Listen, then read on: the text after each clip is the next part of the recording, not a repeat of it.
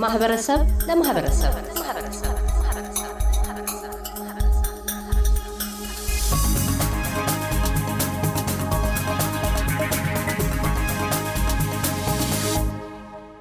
ደራሲ ንብረት ዓለሙ ካሳ ሰሞኑን ሕዝብ፣ ሀገር፣ መንግሥትና ሕግ የፖለቲካ ሀሁ በሚል ርዕስ የጻፉትን የመጽሐፍ በረከታቸውን ለአንባቢያን እነሆኝ ብለዋል።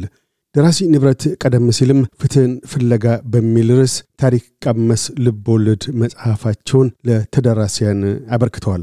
ወደ ቃለ ምልልሳችን ያመራ ነው ሕዝብ፣ ሀገር፣ መንግሥትና ሕግ የፖለቲካ ሀሁ መጽሐፎን ለመጻፍ ምን ግድ አለዎት? ለአንባቢያን የሚያስጨብጣቸው ፖለቲካዊ ግንዛቤዎች ምንድን ናቸው? በሚል ነው። የደራሲ ንብረት ዓለሙ ካሳ ምላሽ እንዲህ ነው። በጣም አመሰግናለሁ አቶ ካሳሁን። መቼም ኤስቢኤስ የሚሰጠው አገልግሎት ለኢትዮጵያውያን በጣም ከፍተኛ ነው። ይህንን ጉዳይ ለሕዝብ እንዲቀርብ በማድረግ ደግሞ ስለጋበዝከኝ በጣም አመሰግናለሁ። በእርግጥ ይህንን መጽሐፍ ለመጻፍ ያሰብኩት ረጅም ጊዜ ሆኖኛል። ያሳሰበኝ ምክንያት የኢትዮጵያ ሁኔታ እንደምታውቀው ብዙ ጊዜ የህዝብ ፍላጎት እየተቀማ ወደ አልተገባ አቅጣጫ እየሄደ ለሶስት ጊዜ ነው የኢትዮጵያ ህዝብ የከሸፈበት ለውጥ እየፈለገ ከሽፎበታል በተደጋጋሚ። ይሄ የሆነበት ምክንያት ማህበረሰባችን ለፖለቲካ ያለው ግንዛቤ በጣም አናሳ በመሆኑ እና ብልጣብልጦች ብቻ የፖለቲካ አጀንዳ ይዘው ህዝብን እንደፈለገ ስለሚወስዱት በዛ ምክንያት ህዝብ የሚፈልገው አላገኘም፣ የሚፈልገውን ለውጥ አላገኘም፣ የሚፈልገውን ሰላም አላገኘም፣ የሚፈልገውን ህግና ፍትህ አላገኘም፣ ሰላም አላገኘም፣ መረጋጋት አላገኘም እና ይህ ሁኔታ በጣም ያሳስበኝ ነበር እንደ ማንኛውም ኢትዮጵያዊ ማለት ነው። እና እኔ ምን ማድረግ እችላለሁ እያልኩ አስብ ነበር፣ አውጠነጥን ነበር። ከዛ እያንዳንዱ ሰው ስለ ፖለቲካ ያለው ግንዛቤ ቢያድግ እኮ ከእንደዚህ አይነት ችግር ነፃ ልንወጣ እንችላለን የሚል ሀሳብ ስላደረብኝ ያንን በተመለከተ ለህዝብ እንደው በቀላል መንገድ ማቅረብ ይቻላል ብዬ ባሰብኩት መንገድ ይህንን መጽሐፍ ለመጻፍ ተነሳሳው። ምክንያቱም ፖለቲካ እና ኮረንቲ በሩቁ ነው የሚባል አነጋገር አለ። ከፖለቲካ ነፃ የሚሆን ሰው የለም። እያንዳንዳችን የፖለቲካው አካል ነን። ይህንን እንድንገነዘብ ነው። እኛ እያንዳንዳችን ከፖለቲካ ነፃ አድርገን ካገለል እኛ የምንፈልገውን ፖለቲካ ማን እንዲሰራልን እንፈልጋለን? ማን ነው ሊሰራልን የሚችለው? እኛ ኢንቮልቭ ካላደረግን እዛ ውስጥ ገብተን አስተዋጽኦ ካላደረግን እና በጎ ተጽዕኖ ካልፈጠርን ማን እንዲሰራልን እንፈልጋለን? ስለዚህ እያንዳንዱ ዜጋ ኢትዮጵያውያን ድርሻቸውን እንዲያውቁ ፖለቲካ ምን እንደሚመስል እንዲረዱ ለማድረግ የተቻለኝን ሞክር ያለው እና በዚህ ሂሳብ ነው ሰራው ሞከርኩት። አቶ ካሳሁን በእርግጥ በርካታ ሁኔታዎችን ከኢትዮጵያ ተጨባጭ ሁኔታ ጋር አነጻጽረው አጣቅሰው ገልጠዋል። የመጽሐፎ በዘጠኝ ምዕራፍ 345 ገጾችን የያዘ ነው።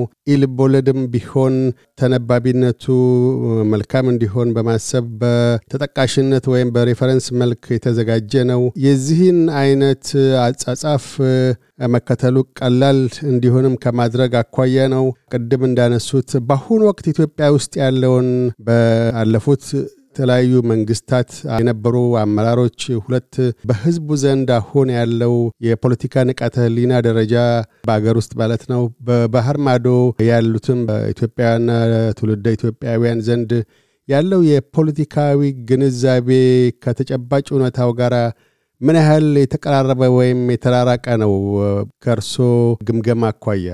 በጣም ጥሩ ጥያቄ ነው ያነሳው አቶ ካሳሁን። በእውነት አስፈላጊ የሆነ ጥያቄ ነው። የአሁኑ ትውልድ ስለ ኢትዮጵያ የሚያውቀው የለም ማለት ይቻላል። ኢትዮጵያ ምን እንደሆነች እንደነበረች የሚያውቀው ነገር የለም። እኔ ያው እግዚአብሔር ለምን ጉዳይ እንዳስቀመጠኝ አላውቅም። በእውነት አብዛኛዎቹ ጓደኞቼ አልፈዋል፣ ነፍሳቸውን ይማርና እኔ ግን እስካሁን ድረስ በመኖሬ በእድሜ ብዙ አይቻለሁ።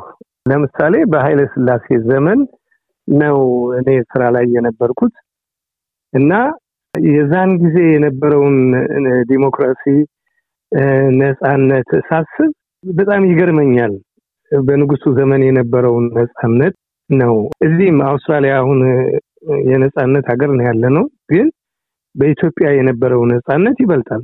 እዚህ ሁሉም መብቱንም ግዴታውንም አውቆ ስለሚሰራ ነው። ከዛ ቀጥሎ ደርግ መጣ። ደርግ ከመጣ በኋላ ሰብአዊ መብት ገደል ገባ። ሰብአዊ መብት ብቻ ሳይሆን ሁሉ ነገር ተወረሰ። ለምሳሌ መሬት ተወረሰ፣ መሬት ላራሹ ተብሎ ተወረሰ። ተማ ቦታና ትርፍ ቤት ተብሎ ሐምሌ 19 ቀን 1967 ዓ ም ተወረሰ። እነዚህ አዋጆች በሚታወጁበት ጊዜ በጥናት መስርቶ አይደለም፣ በግብታዊነት የተሰሩ ናቸው። እነዛ ነገሮች ናቸው አሁን ለኢትዮጵያ ከፍተኛ ችግር የፈጠሩብን ማለት ነው። ሁለቱ ለኢትዮጵያውያን ድክመት ነው፣ ከዘውዱ ቀጥሎ ማለት ነው። ከዛ በተጨማሪ ደግሞ ሰብአዊ መብት የሚባል ኢትዮጵያ ውስጥ የለም። አንድ ፖሊስ ትልቁ መሰረት ለምሳሌ ኢትዮጵያ እምነቷ፣ ባህሏ ሁሉ ከዛ በኋላ ነው የተሸረሸረው። በፊት ኢትዮጵያውያን ስደትን ይጠየፉ ነበረ፣ ይንቁ ነበረ። ማንም ኢትዮጵያዊ ስደተኛ አልነበረም በንጉሱ ዘመን። ይሄ ትውልድ ይህንን እንዲያውቅ ማንነቱን እንዲያውቅ ማንነቱን እንዲረዳ ስደቱ ሁኔታ አሁን እንደ ፋሽን ነው። ሰዎች አገር ውስጥ ያሉ ሁሉ ለመውጣት ይፈልጋሉ። በሀገራቸው ውስጥ ግን ሰላም ቢፈጠር እዛ መሆን ይችላሉ። ሌላው ቀርቶ እኛ እንኳን ወደ አገራችን መመለስ እንችላለን፣ እንደ እስራኤል ማለት ነው። እና አንድ ቀን ይሆናሉ ብዬ ገምታለሁ። እኛ ግን አገራችን አለች። ሰላም ከሆነ ጥሩ መንግስት ከተቋቋመ ተመልሰን ወደ ሀገራችን መሄድን የምንመኝ ብዙዎቻችን ነን እና ይህን ማድረግ እንችላለን። ግን ለዚህ ሁሉ መሰረቱ ፖለቲካውን ማወቅ ያስፈልጋል። መጽሐፉ ላይ እንደገለጽኩት የፖለቲካ ሀሁ ነው የሚለው መሰረታዊ የሆነውን ነገር ለማሳየት ነው እንጂ ሁሉንም ጨርሼ ለማሳየት አይደለም። ሌሎች ከዚህ ላይ ተነስተው ብዙ መጽሐፍ ይችላሉ ብዬ እገምታለሁ እና በተለይ ውጭ ያሉ ኢትዮጵያውያን ጥሩ ግንዛቤ ያገኙበታል የሚል ግምት አለኝ። ሌላው አንድ ማንሳት የምፈልገው ነገር አለ እዚህ ላይ ምንድን ነው የአሁኑ ትውልድ ክሎንድ ሆኗል ማለት ተቀርጿል። ፈረንጆች እንደሚፈልጉት አድርገውናል በቀላሉ እኛ በምንፈልገው ሳይሆን ፈረንጆች በሚፈልጉት አድርገውናል፣ በሚፈልጉት መንገድ አድርገውናል። እና የአሁኑ ትውልድ አንባቢ አይደለም፣ አያነብም። አንዱ ችግራችን ይሄ ነው። ማንበብ እና ማገናዘብ አለ። ካነበበ አንድ ሰው ሊያገናዘብ ይችላል የሚል እምነት አለ እና የአሁኑ ትውልድ ግን እንዳያነብ ተደርጓል። ለምን? mobile phone አለ፣ ፌስቡክ አለ፣ YouTube አለ፣ game አለ። ይህ ሁሉ በማድረግ busy አድርገውታል ህዝቡን ማለት ነው። የእኛን ሀገር ብቻ ሳይሆን የዓለም ህዝብ ወደዛ trend እንዲሄድ ተደርጓል። እኛ ኢትዮጵያውያን ግን ልዩ የሚያደርገን ብዙ ባህል አለን። ሃይማኖተኞች ነን፣ እግዚአብሔርን እንፈራለን፣ የራሳችን ቋንቋ አለን፣ አመጋገባችን፣ ሁለመናችን የተለየ ነው። ከዓለም የተለየ የሚያደርግ ኩሩ የሚያደርገን ነገር ብዙ ነው። እንደገና ደግሞ በቅኝ ግዛት አልተገዛንም።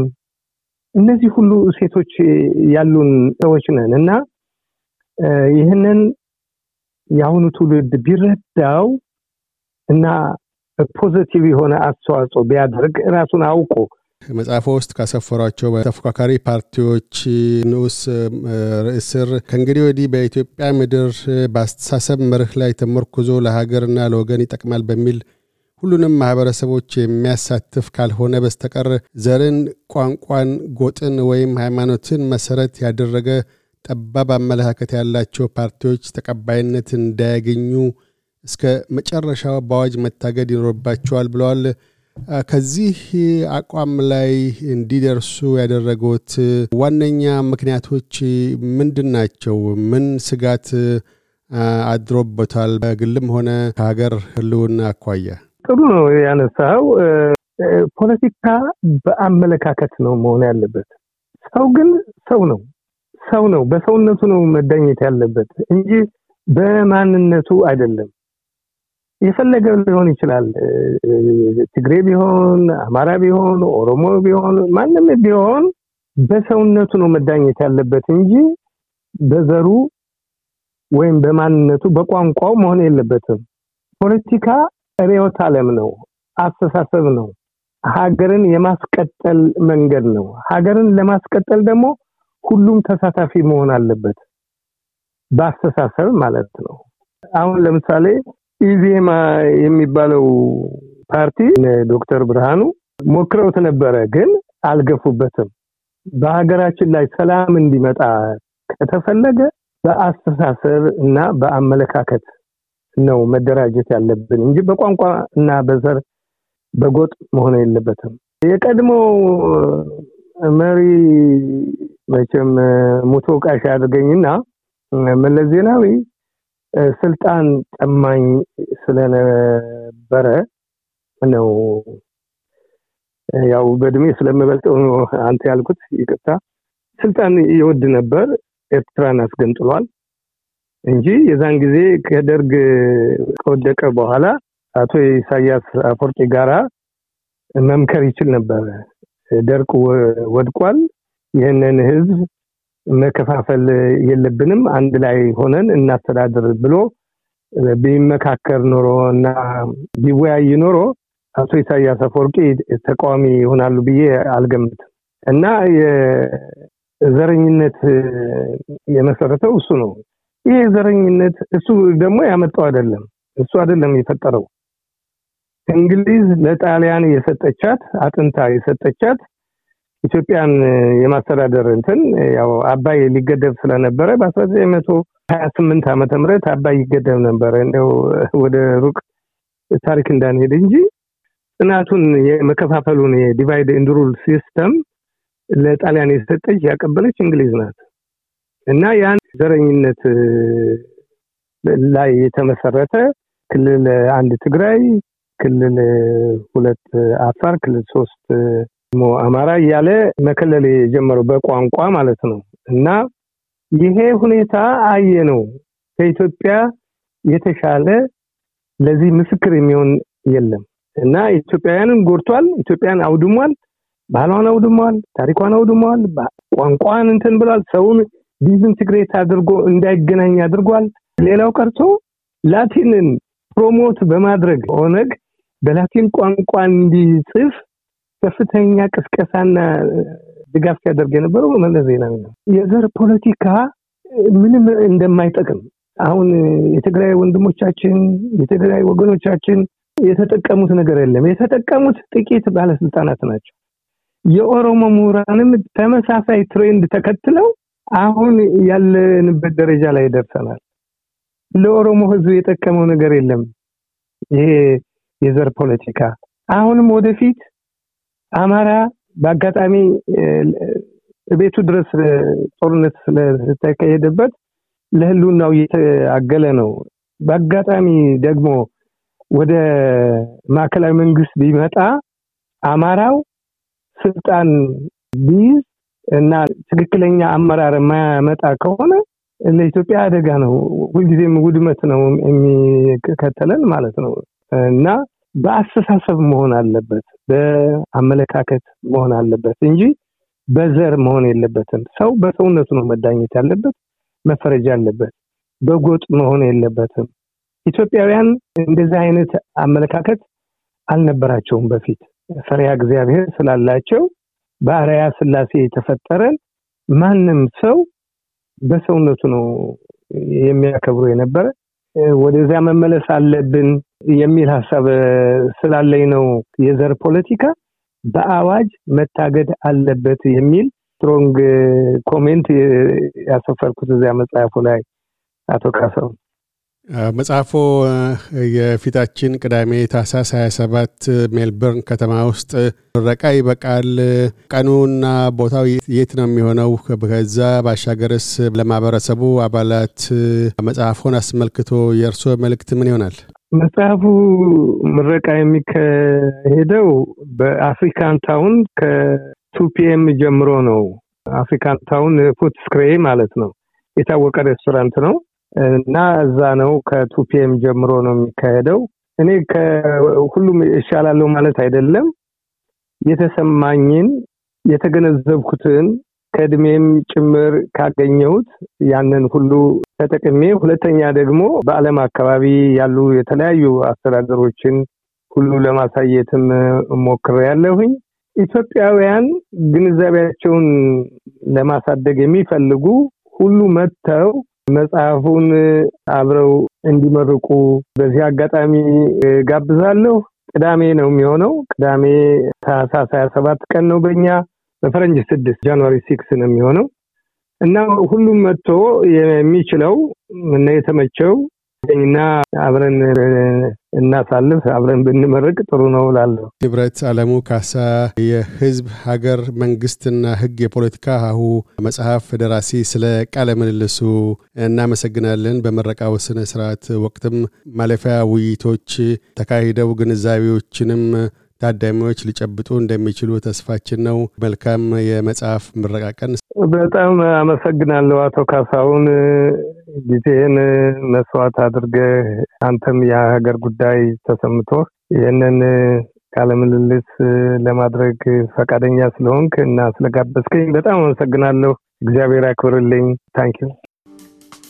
እያደመጡ የነበረው የኤስቢኤስ አማርኛ ፕሮግራምን ነበር። የፕሮግራሙን ቀጥታ ስርጭት ሰኞና አርብ ምሽቶች ያድምጡ። እንዲሁም ድረገጻችንን በመጎብኘት on demand እና በ SBS mobile app ማድመጥ ይችላሉ። ድረገጻችንን SBS dot com dot au Amharic ን ይጎብኙ።